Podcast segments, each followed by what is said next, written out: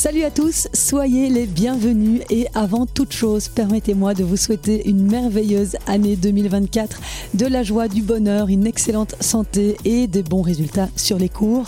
Je suis extrêmement heureuse de vous retrouver pour une cinquième saison de Jeux 7 et podcast, 183 numéros. Rendez-vous compte, si vous ne les avez pas tous entendus, eh bien vous pouvez les retrouver sur toutes les plateformes de podcast, bien sûr. Alors ça y est, la nouvelle saison de tennistique est à nos portes. Fans de tennis ont les yeux rivés sur l'Australie et j'ai de grandes nouvelles à vous annoncer. La première, c'est qu'en 2024, je serai toujours accompagné de mon fidèle et loyal partenaire Philippe Dehaze, qui sera là en moyenne une semaine sur deux en fonction de ses déplacements sur le circuit auprès de Great Minen.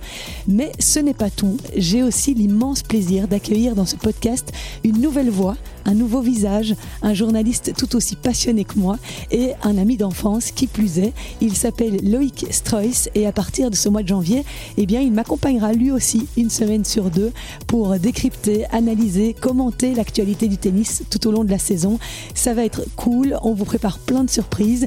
N'hésitez pas à rejoindre la communauté Je sais tes podcasts sur les réseaux sociaux et sur ma nouvelle page YouTube où je vous proposerai d'ailleurs dès demain, mardi, en vidéo des débriefs quotidiens de l'Open d'Australie en compagnie de Philippe qui est sur place.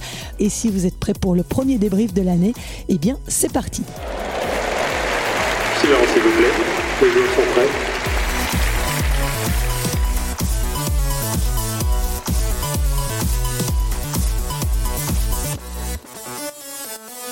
Salut Loïc. Salut Christelle, salut tout le monde. Je n'avais pas de tapis rouge pour t'accueillir triomphalement. On va la faire modeste, on va la faire modeste. Mais considère que c'est fait. Bienvenue dans Je sais tes podcasts. Ravi que tu rejoignes l'aventure, que tu apportes tes connaissances, ton expérience et ta passion à ce podcast dédié au tennis. Alors, pour te présenter brièvement à nos auditeurs, tu es journaliste, tu bosses en radio, tu as travaillé pour la télé, mais aussi pour la presse écrite, généraliste, mais aussi tennis, bien entendu. Tu as tout fait comme moi, en fait. Oui, exactement. Et on a pu te lire dans Play Tennis, pour ceux qui étaient nés, dans le magazine Courts. Tu as couvert plusieurs grands chelems ou encore des tournois comme Indian Wells. Est-ce que j'ai été complète? Bah écoute, oui, parfait, j'ai plus rien à dire. Non, c'est un plaisir d'être à tes côtés parce qu'effectivement, on s'est rendu compte euh, quand on s'est recroisé qu'on s'était plus vu depuis quoi? 30, 35 ans? Bon, ça nous rajeunit pas. Mais voilà, après, euh, c'était quand? C'était au printemps dernier qu'on s'est recroisé à Tour et Taxi hein, pour le World Paddle Tour. Euh, et bah, on a discuté quoi? Paddle, tennis. Et puis on a évoqué les podcasts. Il se trouve que j'en avais lancé un avant le Covid sur le tennis. Il s'appelait Reprise. Et puis ben, les opportunités professionnelles hein, m'ont un peu éloigné des terrains. Mais bon, voilà, comme on dit, on vient toujours aux premières amours. Et un énorme merci à toi de m'accueillir au micro et ben, de me permettre de partager cette passion avec toi et ta communauté. Alors c'est une chouette communauté, hein, tu vas voir. Hein. Il y en a beaucoup qui sont très drôles et qui sont très assidus. Euh, voilà, on aura l'occasion euh, de les croiser sur certains événements, notamment peut-être au BOE Open, parce que je vous rappelle que je serai sur le BOE Open toute la semaine. Si vous avez l'occasion de passer, ce serait vraiment chouette. Peut-être aussi tu pourras venir dire bonjour. Hein, Évidemment, avec plaisir. bon, voilà donc pour les présentations. Alors je te propose de tout de suite mettre le cap sur l'Australie pour parler de ce palpitant début de saison. you Alors comme chaque année, en début de saison, quand les joueurs de tennis prennent la direction de l'Australie, je sais pas toi, mais euh, je trouve qu'il faut quand même avoir le moral bien accroché. Euh, ces images de soleil, de palmiers qui inondent les réseaux sociaux, euh, pendant que nous, on écope nos caves et nos cuisines tellement ils drachent. Enfin aujourd'hui, il y a un peu de neige, ça change. on sent que ce sont les couleurs de l'été là-bas. C'est vrai que ça fait mal. Écoute, moi j'ai ma petite boîte de safran toujours avec moi, histoire de tenir le coup. Et puis bah, l'année prochaine, j'ai bien l'intention d'y aller. Qu'est-ce que tu en penses C'est ta recette magique, le safran? Bah, Il paraît que c'est efficace. Je crois qu'il y a encore une autre huile essentielle qu'on peut utiliser contre la dépression hivernale, mais je, je ferai un podcast spécial sur le sujet si ça t'intéresse. Donc, on sort à peine des fêtes que la WTA et l'ATP nous servent un menu copieux avec des tournois en veux-tu, en voilà, la United Cup à Brisbane, euh, Canberra, Auckland, Hong Kong. La liste est longue, alors on va pas tous les détailler, mais on va euh, parcourir les temps forts qu'il fallait retenir dans ces tournois de début de saison. Et euh, ce début de saison, il a aussi été surtout euh, marqué par des retours de grands champions à la compétition. Mais c'est vrai que ça fait carnet de voyage, hein, ce, début de saison entre Nouméa et autres. Ça laisse rêveur. Alors effectivement, il y a des retours d'absents de longue date. On pense chez les femmes à Raducanu, Kerber et Osaka. Chez les hommes, Cilic, Mm. bien entendu, Rafael Nadal, après 349 jours d'absence. Oui, et c'est par là qu'on va commencer à en parler, évidemment, du retour tant attendu de Ben Rafa. oui, parce qu'il a été malheureusement écourté ce retour, puisqu'il s'est blessé Mm. en quart hein, face à l'Australien Jordan Thompson, alors qu'il s'était procuré trois balles de match. Mais Ah. voilà, il n'a pas réussi à les concrétiser, et finalement, c'est sa cuisse euh, qui en a pâti. Mais oui, dans ce tournoi de Brisbane où il était accueilli vraiment comme un héros pour son retour, il a effectué deux très bons premiers tours. Le premier face à Dominic Thiem, 7-5, 6-1, et le deuxième face à l'Australien Jason Kubler, qu'il a battu plus facilement, 6-1, 6-2. Mais euh, sur son troisième tour face à Jordan Thompson, euh, voilà, il a laissé filer malheureusement l'occasion de s'imposer et il s'est surtout euh, bah, blessé parce il que le savait, hein. Mm. il le savait, il l'avait dit, hein, que bah, il était sûr de rien. En fait, tout pouvait arriver. Ça, c'est toujours un petit peu l'inconnu hein, quand on reste aussi longtemps euh, absent des terrains et qu'on met autant d'intensité que Rafa peut le faire. Oui, et il l'avait dit lui-même hein, qu'il n'attendait pas grand-chose de ce retour à la compétition. Il a donné une conférence de presse la veille du début du tournoi lors d'un rassemblement organisé à Brisbane où euh, tous ses fans étaient venus le saluer, évidemment, pour euh, son grand retour. Euh, je te propose d'écouter justement ce qu'il disait. No, I don't expect much. Honestly, the only thing that I expect is. Uh, Je n'attends pas grand-chose, honnêtement. on La seule chose que j'attends, c'est d'être capable d'aller sur le terrain, de me sentir then, compétitif, uh, de donner le meilleur de moi-même. Ce sera un processus difficile au début parce que ça fait un an que je n'ai plus été sur un cours de tennis et ce n'est pas comme si j'avais pratiqué à une a- grosse intensité ces six derniers mois. Ça fait juste un mois que j'ai pu vraiment m'entraîner à fond. Donc rien n'est impossible, mais au final, être ici est déjà une victoire en soi et j'espère que j'aurai l'occasion d'en profiter et surtout de retrouver le public. Profiter de la foule, ça, il a pu le faire, mais ça aura été de courte durée, malheureusement. Il a annoncé donc dimanche matin qu'il souffrait d'une micro-déchirure au niveau de la jambe gauche, de la cuisse gauche, euh, c'est au niveau du psoas, euh, et donc il a annoncé euh, qu'il ne se sentait pas prêt à disputer des matchs en 5-7 au niveau d'exigence maximale. Et puis il a conclu, je retourne en Espagne voir mon médecin, me faire soigner et me reposer. Ce qui est rassurant quand même dans sa communication, c'est qu'il parle d'une micro-déchirure, mais qu'il n'est pas au même endroit que lorsqu'il a été blessé l'année passée, beaucoup plus gravement, où il avait eu besoin de plusieurs semaines euh, pour se rétablir. Ici, apparemment, ce n'est pas le même endroit. Donc, il se veut quand même assez rassurant dans sa communication. Malgré tout, à une semaine du début de l'Open d'Australie, évidemment, c'est super triste, euh, d'autant euh, qu'il avait annoncé que c'était sans doute sa dernière année, sa tournée d'adieu. C'est pas sûr, mais effectivement, ça en prend la direction. Ouais. Alors, euh, je voudrais savoir, parce qu'il a quand même fait de bons premiers tours, tu l'as un petit peu vu, qu'est-ce que tu en as retenu? Il a été excellent contre Team, il a été très bon contre Kubler, il n'a perdu aucun set, il n'a eu aucun break. On l'a vu faire du Nadal, hein, donc des retours longue ligne, euh, coup droit des croisés, amorti, peu de fautes directes.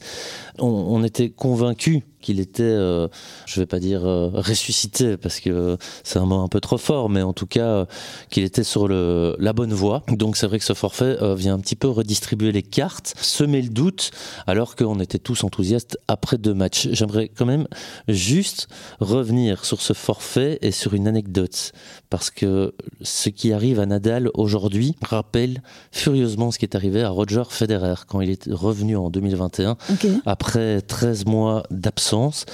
Il y a des similitudes qui sont nombreuses et troublantes. 2021, Roger Federer revient à Doha après 13 mois sans jouer. Il avait battu Dan Evans au premier tour avant d'être éliminé en quart en ayant une balle de match contre Basilashvili. Juste. Le Suisse avait ensuite renoncé au tournoi de Dubaï qui était prévu Ouais. normalement. Son objectif, comme il l'avait dit à l'époque, c'était d'être prêt pour Wimbledon. Il reviendra finalement à Genève, jouera à Roland. Après trois tours, il fait forfait contre Berrettini. La suite, on la connaît. Une défaite en quart à Wimbledon pour ce qui restera le dernier match de sa carrière. C'est face à Urkash. Il a même pris 6-0 au troisième set. Ouais, c'est dur Je m'en souviens. mais son corps l'avait tout simplement lâché. Et si on fait un focus sur Rafa, on voit que la trajectoire n'est pas si éloignée. Il s'incline en quart pour son retour. Et là aussi, il a eu trois balles de match. Oui. Tu l'as dit. Il a renoncé à l'Open d'Australie, alors que c'était là aussi prévu. Et son objectif, comme il l'a annoncé, c'est d'être prêt dans trois mois et Roland Garros. Alors, est-ce que c'est un présage? L'avenir nous le dira, mais voilà, je trouvais que cette similitude était quand même assez troublante. Ouais, ouais, c'est intéressant. Et c'est vrai que, bon, tout le monde le dit, hein, Roland Garros et les Jeux euh, sont vraiment ses objectifs majeurs euh, sur Terre. Je lisais une interview euh, dans l'équipe, je pense, hier, comme quoi un spécialiste, un médecin spécialiste disait que le dur n'était pas spécialement une surface qui était idéale pour, appropriée, pour ses articulations et que bah, c'était peut-être pas la meilleure surface pour revenir. Oui, et puis il y a quand même une grosse intensité. Hein. Il a dû revenir, s'échauffer, mm. multiplier les séances d'entraînement. Euh, il y a une surcharge de travail qui n'est pas à négliger non plus. Non, c'est clair. En tout cas, il nous a fait un petit peu rire hein, pendant ce tournoi de Brisbane, Rafa, euh, parce que je ne sais pas si vous avez vu l'anecdote sur les réseaux sociaux, mais euh, à un moment donné, il a voulu aller se changer après un set et il a normalement droit à 5 minutes. Hein. le règlement stipule qu'on peut se changer, mais qu'on a 5 minutes. Il fait super humide à Brisbane, dans le Queensland, et donc il doit se changer de haut en bas. Euh, et euh, en fait, il a mis 5 minutes et quelques secondes. Et donc, quand il est revenu sur le cours, l'arbitre lui a mis un code violation, euh, un time violation, pardon. Et il n'était pas très content, mais il a quand même pris avec le sourire en disant J'essaierai de faire plus vite au vestiaire la prochaine fois. mais c'est vrai que là-dessus, l'arbitre ne lui a pas laissé de répit. Hein. oui, ça a fait rire également le public. Et l'explication d'après-match vaut le détour. Je vous propose qu'on l'écoute. Well, c'est assez étrange parce que je sais qu'on a droit à 5 uh, minutes, mais honnêtement, il fait très humide à Brisbane. Uh,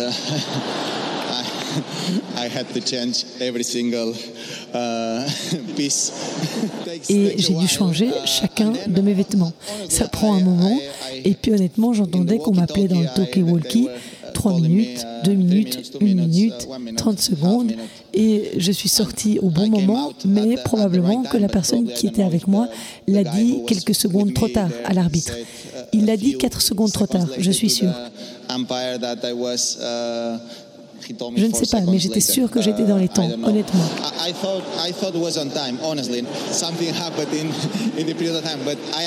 Après, oui, je sais que je suis lent et je vais essayer d'améliorer ça en 2024.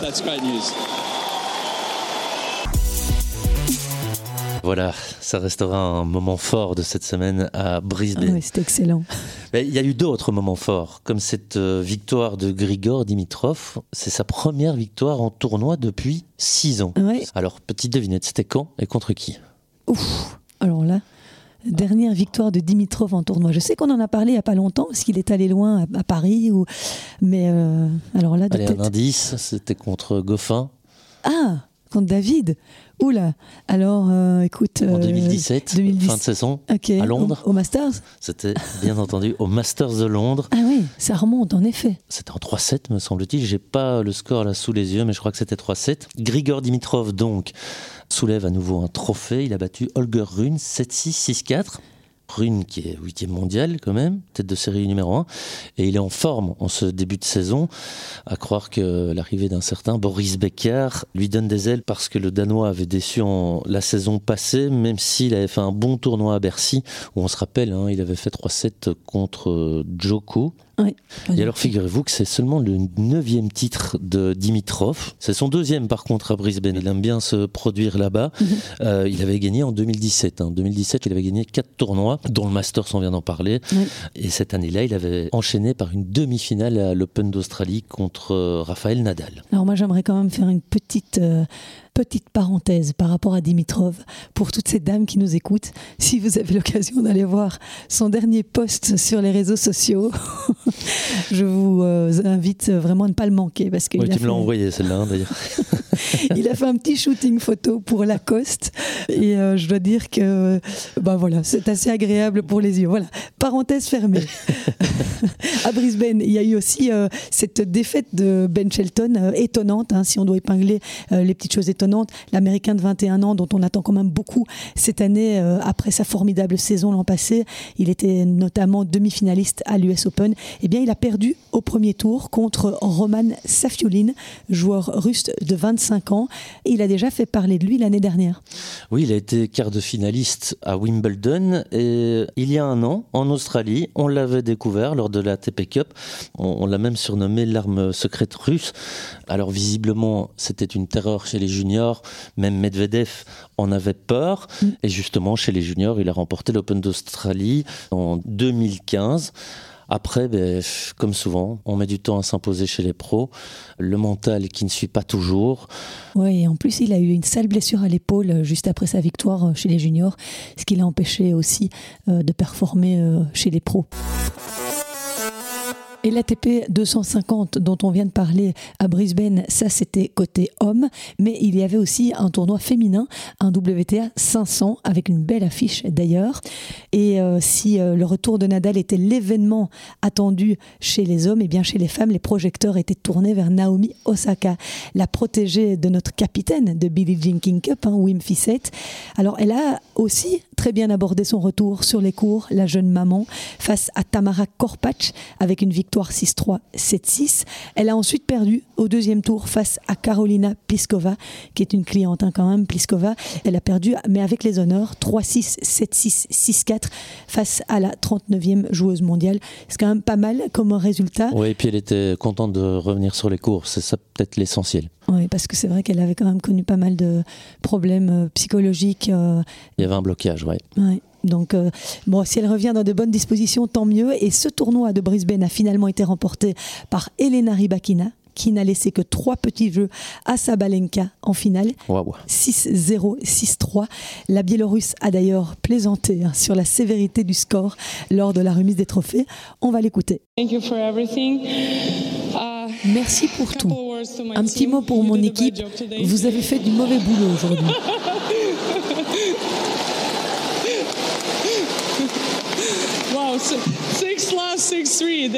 6 0, 6-3. C'est de votre faute, les gars. En fait, euh, je voulais juste que vous gardiez votre énergie pour la finale, messieurs. Voilà. Donc, au moins, maintenant, vous avez encore un peu d'énergie.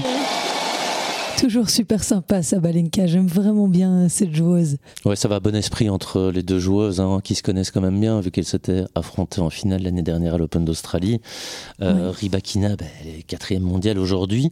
Elle a mis fin à une série de 15 victoires consécutives de Sabalenka en Australie, vu que Sabalenka avait gagné à Adelaide. L'an dernier, oui. Ouais, et puis, ben, on, s'en souvient, hein, c'est l'Open d'Australie, euh, son premier grand chelem. Oui, c'est le sixième titre de la carrière de la Kazakh de 24 ans, le troisième sur surface dure. Elle avait déjà gagné à Indian Wells face à Arina Sabalenka.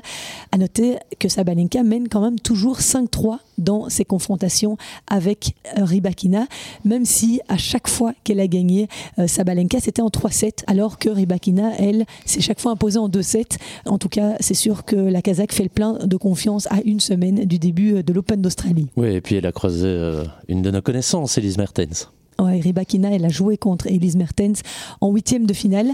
Elle lui a mis d'ailleurs 6-1, 6-0. C'est à peu près euh, ce qu'elle a mis comme score à toutes ses adversaires. Elle a vraiment déroulé tout au long de la semaine. Elise Mertens avait pourtant fait un très bon premier tour en battant Sloane Stevens de 6 6-1, 6-3. Une belle bataille pour euh, notre numéro 1 belge pour son premier match cette saison. Maintenant, elle a pris la direction de Hobart où elle a joué Daniel Collins au premier tour hier et elle a gagné. Donc ça, c'est une très belle victoire. Victoire en 2-7 contre l'américaine. On suivra évidemment la suite de son tournoi avec attention, notamment avec Philippe qui est à Robart également euh, pour l'instant. Et encore une toute petite note par rapport à ce tournoi de Brisbane. Euh, la jeune prodige de 16 ans, Mira Andreeva. La russe, oui. Ouais, elle s'est illustrée en atteignant les quarts de finale du tournoi, sortie par la tchèque Linda Noskova. Mais euh, voilà, elle, elle, avait tout écrasé sur son passage pour arriver en quart. Et donc, cette jeune femme, je vous rappelle, qui s'entraîne à l'académie de Jean-René Linard en France, elle n'a que 16 ans. Et l'autre tournoi de la semaine chez les femmes, il avait lieu un peu plus au sud, en Nouvelle-Zélande, à Auckland. Et c'est la tête de série numéro 1 du tournoi Coco Gauff qui a préservé son titre samedi. En finale, elle est venue à bout d'Elina Svitolina, 6-7, 6-3, 6-3. Avant cette finale, Coco Gauff n'avait concédé aucun set dans euh, le tournoi, exactement comme l'année passée quand elle a remporté Auckland. Il s'agit pour l'américaine d'un septième titre sur le circuit pro, alors qu'elle n'est âgée que de 19 ans on a souvent tendance à l'oublier. Mais en face, il faut souligner le formidable combat de la part d'Elina Zvitolina, 25e mondiale, qui euh, n'était pas certaine en plus de pouvoir jouer après avoir eu des douleurs au dos et euh, à la cheville en demi-finale la veille. Donc euh, bravo à Madame Gaëlle Monfils qui s'est super bien battue sur ce match. il va être intéressant ce tableau d'âme à l'Open d'Australie hein, quand on voit Coco Gauff, Svitolina, Ribakina, Sabalenka, mm. Sviatek ou Sviantek selon. si on parle polonais voilà. non, franchement, euh, et je vous avoue, ma favorite quand même, je mettrais quand même Coco Gauff. Oui. Et ouais, ouais, parce qu'elle est constante. Euh, en plus, bah voilà, elle, a brisé, euh, je dirais, le plafond de verre. Elle a gagné l'US Open en août dernier. Et quelque chose me dit, hein, c'est un instinct. Qu'elle pourrait. Mais qu'elle pourrait, à l'Open d'Australie, en tout cas, aller très loin. Et je la vois même soulever le trophée. Donc voilà. Écoute, je note, je note. Ok, on parie sur rien, on va pas miser euh, trop d'argent, mais euh, voilà, c'est juste pour le plaisir. Et vous, si vous avez vos, prédictions euh, pour l'Open d'Australie, n'hésitez pas à nous les partager sur les réseaux sociaux. Voilà, Loïc se lance dans l'arène avec Coco Gauff. Moi, je mets une pièce sur Ribakina. Ok, c'est noté. Voilà. Il y avait un autre tour aussi à Auckland, celui d'Emma Raducanu vainqueur de l'US Open 2021, euh, hein, c'est ça. Elle aussi, hein, 8 mois d'absence. Elle a été opérée euh, à la cheville, au poignet. Euh, elle a été battue au deuxième tour par Svitolina, mhm. la finaliste. Mais elle a quand même gagné un match contre Elena Gabriela Ruse, 6-3, 4-6, 7-5 en 2h27 et on pouvait voir le soulagement hein, sur son visage et même dans son langage corporel. On a senti qu'il y avait une espèce de, pression qui se dégageait de son corps au moment où elle se dirigeait vers euh, le filet pour euh, serrer la main de son adversaire. Bon, il faut dire que elle est descendue à la 301e place. Elle a été top 10. Et alors quand même, toujours quand même euh, euh, assez euh, étonnant de voir ce genre de statistiques, c'est que le seul tournoi qu'elle a remporté, c'est l'US Open. Il faut quand même le faire, faire un major pour un premier tournoi. Elle avait marqué l'histoire hein, cette année-là, puisqu'elle était joueuse qualifiée et elle avait été remporter le titre. C'était quand même une histoire extraordinaire dont elle ne s'est pas vraiment remise depuis, puisqu'elle galère un peu, la pauvre Emma Raducanu. Et ici, elle a changé de coach. Alors on espère que ça va lui apporter son lot de succès. Euh, c'est son cinquième coach, je crois, en deux ans. Philippe Dehaas, d'ailleurs, euh, avait coaché Emma euh, un petit peu avant le Covid, c'est le Covid qui a mis fin à leur collaboration. Mais bon, c'est vrai, la, réputation de changer un peu vite d'entraîneur. Donc ici, elle travaille avec Nick Cavadet, un entraîneur anglais de la Fédération britannique. Donc espérons que ça puisse lui porter chance. Oui, un petit dernier mot quand même sur Raducanu. En fait, ça démontre la pression qui tombe sur des joueuses comme elle, mm. parce que la WTA se cherche des, figures, des visages euh, à la fois charismatiques, à la fois glamour. Mm. Et euh, on se souvient que les sponsors, ça l'était arraché. Euh, et ça partait dans tous les sens. Hein. Il y avait notamment Porsche qui s'y était mis. Et donc, du coup, elle a dû gérer à un moment donné cette euh, nouvelle notoriété, cette nouvelle attention. Et évidemment, ce qui va avec, c'est-à-dire que si on ne performe pas en tournoi, on ramasse des critiques. Je pense que, en tout cas, la WTA a tout intérêt à avoir des joueuses comme elle. Elle joue super bien. C'est vrai qu'elle est sympathique. Et euh, voilà, ce serait dommage de retomber sur une étoile filante comme il y en a eu beaucoup. Bah Évidemment, on pense à des Kournikova, mais mm. dernièrement, il y a bon, la Canadienne, hein, Eugénie Bouchard, qui, euh, qui est le... Bon, ben voilà, elle n'y arrive plus. Pourtant, euh, pour la suivre un peu sur Instagram... Euh, tu m'étonnes, tu la suis sur Instagram. Mais enfin, tu n'es pas un homme normalement constitué. non, je comprends pas, je sais pas, c'est par hasard. Moi, je me suis désabonné, tu vois. Je me suis mis plutôt sur Grigor Dimitrov. Non, mais enfin voilà, en tout cas, elle n'a pas posé pour, pour Lacoste, elle, mais par contre, elle s'entraîne. En tout cas, c'est ce qu'elle montre euh, sur son film, mais les résultats ne suivent pas. Bon, elle a quand même remporté la Billie Jean King Cup euh, avec le Canada récemment. Je te propose de parler euh, du tournoi ATP d'Hong Kong, qui était le dernier tournoi dont on a beaucoup parlé cette semaine. Oui, il y en avait qui, avaient décidé de faire une halte en Asie avant de rejoindre l'Australie, comme Roublev, alors il a bien fait, il a gagné, il a battu le Finlandais Rusuvori. Est-ce que c'est bien Oui, Rusuviori. Rusuviori. Voilà, il est 69e mondial. Et c'était pas un inconnu puisque Rusuviori avait gagné à Cincinnati contre Rublev. Donc c'était au début de la tournée américaine. Là, le russe a pris sa revanche. Il a gagné deux fois 6-4 en moins d'une heure 20. Donc match sérieux. Mm. Un break dans chaque set. Il n'a pas eu facile dans ce tournoi puisque en demi-finale il a abandonné un set contre le chinois Shank et aussi en quart contre Arthur Fils le français, un autre joueur qui sera euh, à observer euh, en ce début de saison. Pour Rublev qui est numéro 5 hein, à l'ATP, euh, c'est le 15e titre de sa carrière, le 10e titre sur dur, même si le plus grand titre qu'il a gagné c'est Monte Carlo sur terre battue, un Ouais. Masters 1000. Alors le défi de Rublev maintenant c'est les grands chelems parce qu'il n'a jamais dépassé les quarts de finale. Il a été dans quart de finale dans tous les tournois du grand chelem, mais il n'est jamais allé plus loin. Il a fait 9 quarts, 9 défaites.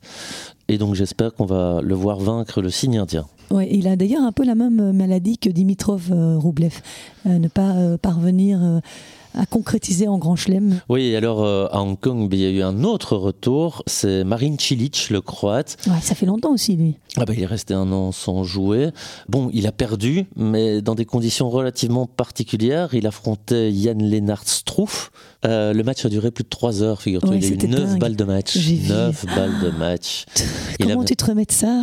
Tu mènes 6, 3, 5, 2. Après, bon, je pense que on est beaucoup en amateur à avoir vécu ce genre de retournement de situation. Et ben voilà, on peut s'appeler Marine Cilic, avoir remporté un grand chelem, mener 6, 3, 5, 2 et craquer. Parce qu'en plus, il perd le deuxième et le troisième euh, au tie-break euh, très serré. Enfin bon, euh, sale journée pour Marin Cilic. Et pour euh, clore euh, ce qu'il fallait retenir de ce tournoi de Hong Kong, eh ben, il y a évidemment le parcours aussi de Sander Gillet et Johan Vliegen, notre paire de double qui s'est hissé jusqu'en finale. Euh, finalement, les deux Belges se sont inclinés 6-7, 4-6 face à la paire Arevalo Gonzalez-Pavic. Il y avait aussi un tournoi qu'on aime bien en ce début de saison. Alors avant c'était la Hopman Cup, maintenant c'est la United Cup. C'est un tournoi mixte qui euh, confronte euh, des équipes euh, nationales. Il y a une super ambiance. Les tribunes sont toujours pleines à craquer. C'est dans deux villes, c'est à Perth et Sydney. Il y a euh, des représentants de toutes les minorités, j'ai l'impression australiennes, qui viennent soutenir leur pays d'origine. Il y a une ambiance de, de, de foot en réalité. Ah oui, alors je suis tombée sur le match Tchéquie-Serbie. Je n'en revenais pas dans les gradins, le nombre de drapeaux serbes, tchèques au fin fond de l'Australie. Ouais, parce qu'à Melbourne, il y a souvent les, les Suédois qui sont là en nombre. Ouais, les Croates Euh, moi, je- aussi. Les Croates, moi je me souviens de l'époque où euh, Bagdatis a atteint la finale. C'était rempli Ouais. de supporters grecs. C'est la même chose quand Tsitsipas se, se produit. Ouais. Il y a toujours euh, une ambiance très particulière et la United Cup pour ça, euh, je trouve, réunit tout ce qu'on aime à l'Open d'Australie, les supporters en folie, c'est le début de saison, c'est euh, l'été austral Ouais. et rien que pour ça, ce tournoi a réussi sa mue. Moi, ce que je trouve sympa, que je te coupe une seconde, c'est que c'est trouver les femmes et les hommes ensemble. Il y a un simple messieurs, un simple dame et puis un double mixte. Bon, c'est rare de voir quand même des joueurs de, de la stature de Djokovic ou Tsitsipas euh, jouer des doubles mixtes. Et là, euh, tu les vois tous à l'ouvrage. Ça donne un petit côté euh, pétillant à la compétition. Mais oui, c'est comme à la Lever Cup, hein, on voit des, Mm. des duos Moi, Ouais. je me souviens à la Hopman Cup, mais là, je parle du siècle dernier, je me souviens d'une année où Steffi Graf et Boris Becker avaient euh, joué ensemble. Excellent. Ça laisse euh, quand même des moments assez sympas pour les amateurs de tennis. Ouais. Et on parle de, justement d'Allemands, et c'est l'Allemagne qui s'est imposée. L'Allemagne qui a pu monter sur un, un Zverev euh, hors norme. hein. Ouais. Il a gagné à lui tout seul la finale, c'était contre la Pologne. Ouais. Bon, ça n'a pas été facile. Qu'il a battu euh, Urkash. euh, C'était un match de dingue et il a sauvé trois balles de match. C'était incroyable. Ouais, et donc gros gros match et il a enchaîné après avec Laura Sigmund en double. Ils ont apporté le point décisif face quand même à Sviatek et Urkash. Et là aussi, ça a été un match épique puisque le score final est de 6-4, 5-7 et 10-4 Mm. au super tie-break. Oui, c'est vrai que euh, cette victoire euh, de la paire Sigmund Zverev était très belle à voir, mais en même temps, le dépit euh, sur le visage d'Iga la numéro un mondiale, parce que la pauvre, elle a tout gagné dans cette United Cup. Elle a gagné tous ses matchs de poule, aussi bien en simple qu'en double. Elle a battu Haddad Maya, Soribes Tormo, Kinwen Zeng, Caroline Garcia. Et puis en finale, eh bien, elle avait battu Angélique Kerber euh, plus tôt euh, dans la journée, 6-3, 6-0. Donc euh, voilà, c'était quand même désolant de ne pas pouvoir soulever le trophée. Elle était en larmes, la pauvre Suantec. Bon, elle a fait quand même un très bon tournoi. La Pologne avait battu la France pour se hisser en demi-finale et l'Allemagne avait gagné 2-1 contre l'Australie. Mais le fait le plus marquant de cette compétition, ça a été bien évidemment la défaite au stade des quarts de finale de Novak Djokovic, battu par le surprenant Alex de Minor, 6-4. Première fois hein, qu'il bat un numéro 1 mondial, l'Australien. Première fois qu'il bat Djoko. Mais apparemment, le Serbe était légèrement blessé à l'avant-bras. Oui, alors il a déclaré que ça l'avait gêné en coup droit et au service. D'ailleurs, hein, dans son match contre Dominor, il y a eu un vif échange euh, lors d'un changement de côté avec le kiné. En fait, Djoko lui a demandé un temps mort médical qui lui a été refusé, tout simplement parce que selon le kiné, la blessure était antérieure au match. Donc ça signifie refus de temps mort médical. Oui, il s'était déjà blessé la veille en fait contre les HK. Donc oui, l'arbitre lui a expliqué euh, que le règlement l'interdisait euh, de prendre un temps mort médical pour une blessure déjà traitée plus tôt dans la compétition. S'il voulait faire appel au kiné, ce serait en respectant la durée classique d'un changement de côté, ce qui l'a euh, mis un petit peu en colère notre ami Djokovic. Et on l'a vu du coup commettre un nombre de fautes inhabituelles, 31 fautes directes. Djoko avait déjà souffert au match précédent face à Jiri Lechka euh, dans les phases de poule. Euh, il avait lâché un 7. Oui, il était dans une forme moyenne cette semaine. Eh bien, en fait, euh, pour l'anecdote, Djoko n'avait plus perdu depuis 43 matchs en Australie. Incroyable. Il était invaincu depuis le 22 janvier 2018. Il avait été battu en huitième de finale de l'Open d'Australie par Eyong Shunk et en 3-7. Oui, mais bon, cette blessure de Novak Djokovic, ça n'enlève rien au mérite de Dominor, hein, qui a battu quand même trois top 10 d'affilée dans cette United Cup. Il a juste été impérial devant son public. Il a battu Taylor Fritz, Djokovic et euh, Sacha Zverev. Résultat, il entre ce lundi pour la première fois de sa carrière dans le top 10. Cela faisait 18 ans qu'un Australien n'avait pas atteint ce niveau. Le dernier Australien qui avait figuré dans le top 10, eh bien, c'était euh, Leighton Hewitt, le capitaine de l'équipe de United Cup, et ça remonte à 2006. Et pour la petite histoire, Alex Deminor, euh, sachez qu'il s'était fait laminer par euh, Novak Djokovic à l'Open d'Australie l'an dernier. Il avait pris 5 jeux, donc cette année, il a juste été bluffant. Il a beaucoup évolué dans pas mal de compartiments de son jeu, notamment la slice de revers, les amortis, beaucoup de variations, un jeu de jambes toujours aussi affûté. Il me fait parfois un peu penser à David Goffin. Euh, il a le même sponsor d'ailleurs. C'est vrai que Dominor, il a l'Australie dans les veines. Il a toujours réalisé de super résultats sous le maillot de l'équipe nationale. Il a déjà notamment battu Rafael Nadal en ATP Cup. C'était en 2020. À l'époque, euh, l'Espagnol était numéro 2 mondial. Et puis euh, en 2019, il avait aussi battu Marine Silic pour propulser son équipe en finale de la Coupe Davis. Donc voilà, c'est un peu un Steve Darcy australien, Alex Deminor. Et le voilà maintenant dans le top 10. Oui, j'aimerais juste revenir sur cette euh, défaite de, Joko, hein, parce que ça a quand même été abondamment commenté. Est-ce qu'il faut être inquiet ou pas? C'est toujours évidemment. Je ne euh, suis plus jamais inquiète pour Joko. Non, parce qu'il euh, défie les lois de la médecine. Là, il est blessé. Qu'en sera-t-il? Je rappelle quand même que l'Open d'Australie commence dans, dans 8 jours. On s'en souvient qu'en 2021, en 2023, là aussi, il s'était présenté à l'Open d'Australie blessé, alors avec en plus euh, des déchirures, une à l'abdomen en 2021, et mm. il avait gagné du coup contre Medvedev en finale. Et l'année dernière, là, c'était carrément une déchirure aux, aux ischios jambiers. Ça n'avait pas empêché de, de battre Tsitsipas en 3-7. Donc, Moi, je ne sais pas comment il fait. Moi non plus. C'est un mystère. Au-delà de, de, la légende du tennis, c'est un super-héros. Euh, on ne sait pas. Parce qu'il y a plusieurs médecins qui avaient dit euh, qu'avec la déchirure qu'il avait eue en, en 2021, c'était impossible de jouer au tennis dans, dans ces conditions-là. Et euh, pourtant, bah, lui, il l'avait fait et il avait même remporté le titre. Donc D'ailleurs, il l'a dit, hein, il a dit qu'il n'était pas inquiet parce qu'il avait déjà connu ce genre de situation. Alors, est-ce qu'il faisait référence aux deux épisodes dont on, vient de parler? Je n'en sais rien. Peut-être qu'il va jouer sous hypnose je ne connais pas son secret. en tout cas, ce qui est sûr, c'est qu'il va reprendre euh, l'entraînement. Il a réservé déjà un slot euh, sur la Rod Lever Arena. J'imagine que ses premières frappes vont être scrutées par le monde entier. Euh, on en saura plus à ce moment-là. Voilà, on va demander à Phil, quand il sera arrivé à Melbourne, d'aller poser son, sa caméra dans le coin. Voilà, ben on arrive à, la fin de ce podcast. Hein. Je pense qu'on a fait le tour de ce qu'on pouvait dire sur cette première semaine. Et euh, puisqu'on parle de l'Australian Open, ben je vais quand même rappeler que trois joueurs ont choisi de ne pas faire de tournoi préparatoire avant ce premier grand chelem de la saison. C'est Medvedev, Sinner et Carlos Alcaraz. Carlos Alcaraz sera à Melbourne sans son coach, Juan Carlos Ferrero. Il a été opéré du genou et donc il ne peut pas euh, venir en Australie. Il reprendra à Indian Wells début mars. Et selon certains médias, Carlos Alcaraz voyagera avec Samuel Lopez. Euh, c'est également le coach de Pablo Carreño Busta. Et puis euh, sinon, à Melbourne, eh bien, euh, les qualifs devaient commencer cette nuit, hein, le tournoi des qualifs. On a sept Belges engagés. Ben, il n'a pas pu se dérouler cette nuit puisqu'il y a eu beaucoup de pluie. Donc tous les matchs ont été reportés à ce mardi soir. Celui de Isaline Bonaventure, de Zizou, de Kimmer Kopejans et de David Goffin. Pour rappel, David a hérité de l'Italien Stefano Travaglia, un adversaire que le Liégeois avait battu à Antalya en 2021.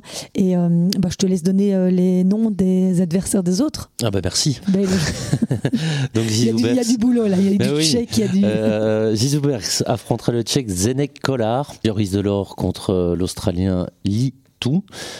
Kopejans, lui, euh, affrontera l'Argentin Thiago Augustin Tironte. Et Gauthier Onclin, lui, affrontera l'Américain Alexander Kovacevic.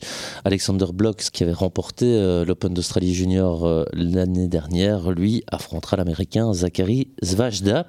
Chez les filles, Isaline Bonaventure, elle jouera contre l'Espagnole Aliona Bolsova pour tenter de rejoindre le tableau final et notamment Elise Mertens, mais aussi Grete Minen et Janina Wickmeyer. Oui, et Alexander Blocks, je l'ai rencontré quelques jours avant son départ pour l'Australie, ainsi que son coach Philippe Cassiers.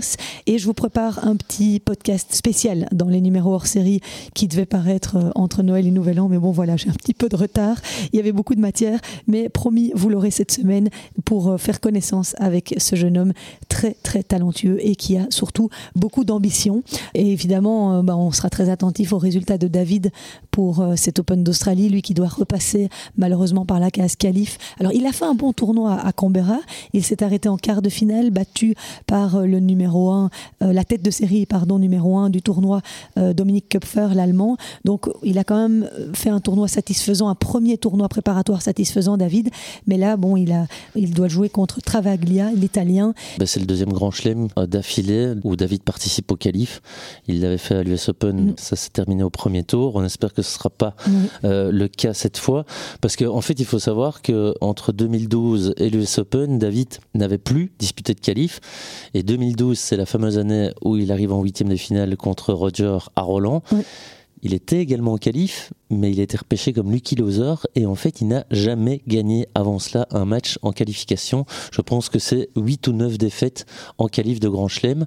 Il y a la pression aussi parce qu'on ne sait pas trop dans quel état mental il est arrivé. Mm. On se rappelle quand même qu'en fin de saison il essaie de cravacher euh, pour essayer de réintégrer le top 100 et donc d'obtenir le droit de jouer dans le tableau final de, l'Open d'Australie. Il n'y est pas parvenu. Mm. Comment on, on, se relève de ça? Point d'interrogation. Mais il faut pas oublier une chose, hein, c'est que euh, les qualifs étaient censés commencer cette nuit, tu l'as dit. Mm. Il a été battu jeudi. Ça laisse très peu de jours ça laisse très peu de jours. Donc je pense quand même que euh, on peut mettre euh, cette défaite, euh, je dirais, sur le compte des qualifs, ou en tout cas qu'il avait peut-être la tête ailleurs. Cette semaine à Canberra, tu veux dire? Oui, c'est vrai qu'il peut de toute façon être heureux de son parcours, d'être arrivé en quart de finale, perdre contre la tête de série numéro 1. Et puis effectivement, comme tu le dis, il a désormais un autre gros objectif en tête, c'est passer ces trois tours de qualif pour rejoindre le tableau final de l'Open d'Australie. Une autre nouvelle le concernant est tombée cette semaine, c'est euh, la sélection de l'équipe de Coupe Davis qui ira affronter la Croatie les 3 et 4 février. Euh, Steve Darcy a annoncé sa sélection et David Goffin sera le chef de file de l'équipe belge. Ensuite, il y aura Zizou Bergs, Joris Delors et notre père de double Sander Gillet et Joran Vliegen. La rencontre se passera en Croatie pense qu'on a fait le tour hein, de tout ce qu'on pouvait dire aujourd'hui sur euh, cette première semaine euh, de, de, la saison avec tous ces tournois. Et puis, euh, bah, écoute, on se retrouve après l'Open d'Australie, Loïc, pour un débrief complet. Hein, ah, évidemment. Et on est impatient quand même de cet Open d'Australie. Hein. Ouais, et si vous avez des, questions à nous poser, ben, n'hésitez pas aussi à nous les envoyer par mail sur les réseaux sociaux. On se fera un plaisir d'y répondre. Pour ma part, je vous donne rendez-vous demain. Chaque jour, je vous proposerai un podcast sur les qualifs pour faire un peu le débrief avec Philippe euh, des qualifications de l'Open d'Australie. Donc euh, n'hésitez pas à nous rejoindre sur les réseaux sociaux, également sur euh, la page, la nouvelle page YouTube de Jeux C'était Podcast parce que les lives avec Philippe sont enregistrés. Encore une nouveauté en 2024. voilà.